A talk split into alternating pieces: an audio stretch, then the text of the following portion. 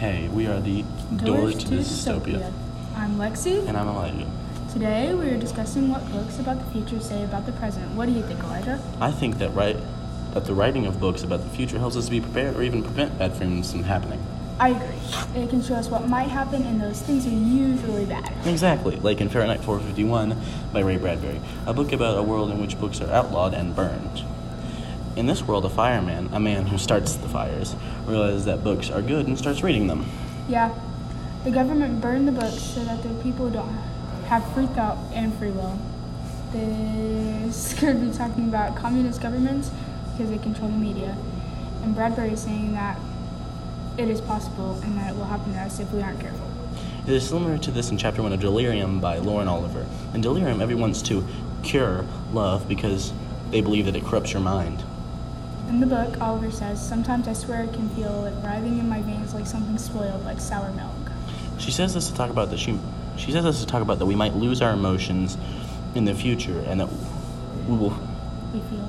we feel like we don't need them anymore. Another book that is similar to this is The Red Queen by Victoria Aveyard. Aveyard. Red Queen is about a girl who pickpockets and is trying to make her way through society. She and her best friend um, go and see a gladiator fight.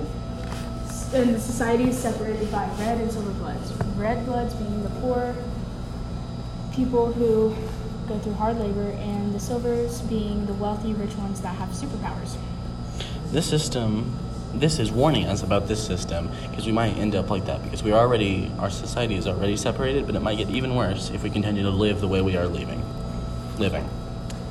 I read a short story that reminds me of this. It's called There Will Come Soft Rain. It's also by Ray Bradbury. In this story, a house burns down and Ray uses personification to help tell the story. Personification helps so that our technology isn't perfect and it might fail to protect us later on. Oh yeah, I read that one too. It's kind of like Divergent, a book by Veronica Roth, where the city of Chicago is separated by factions that are dictated by emotions, and that becomes a problem where not everybody fits into just one faction or emotion like the main character Tris. This is a warning to us that we need to keep our individuality, individuality or we might lose it. Thank you for listening. You have been through the doors of dystopia. Make sure to close forget them. to close them on the way out.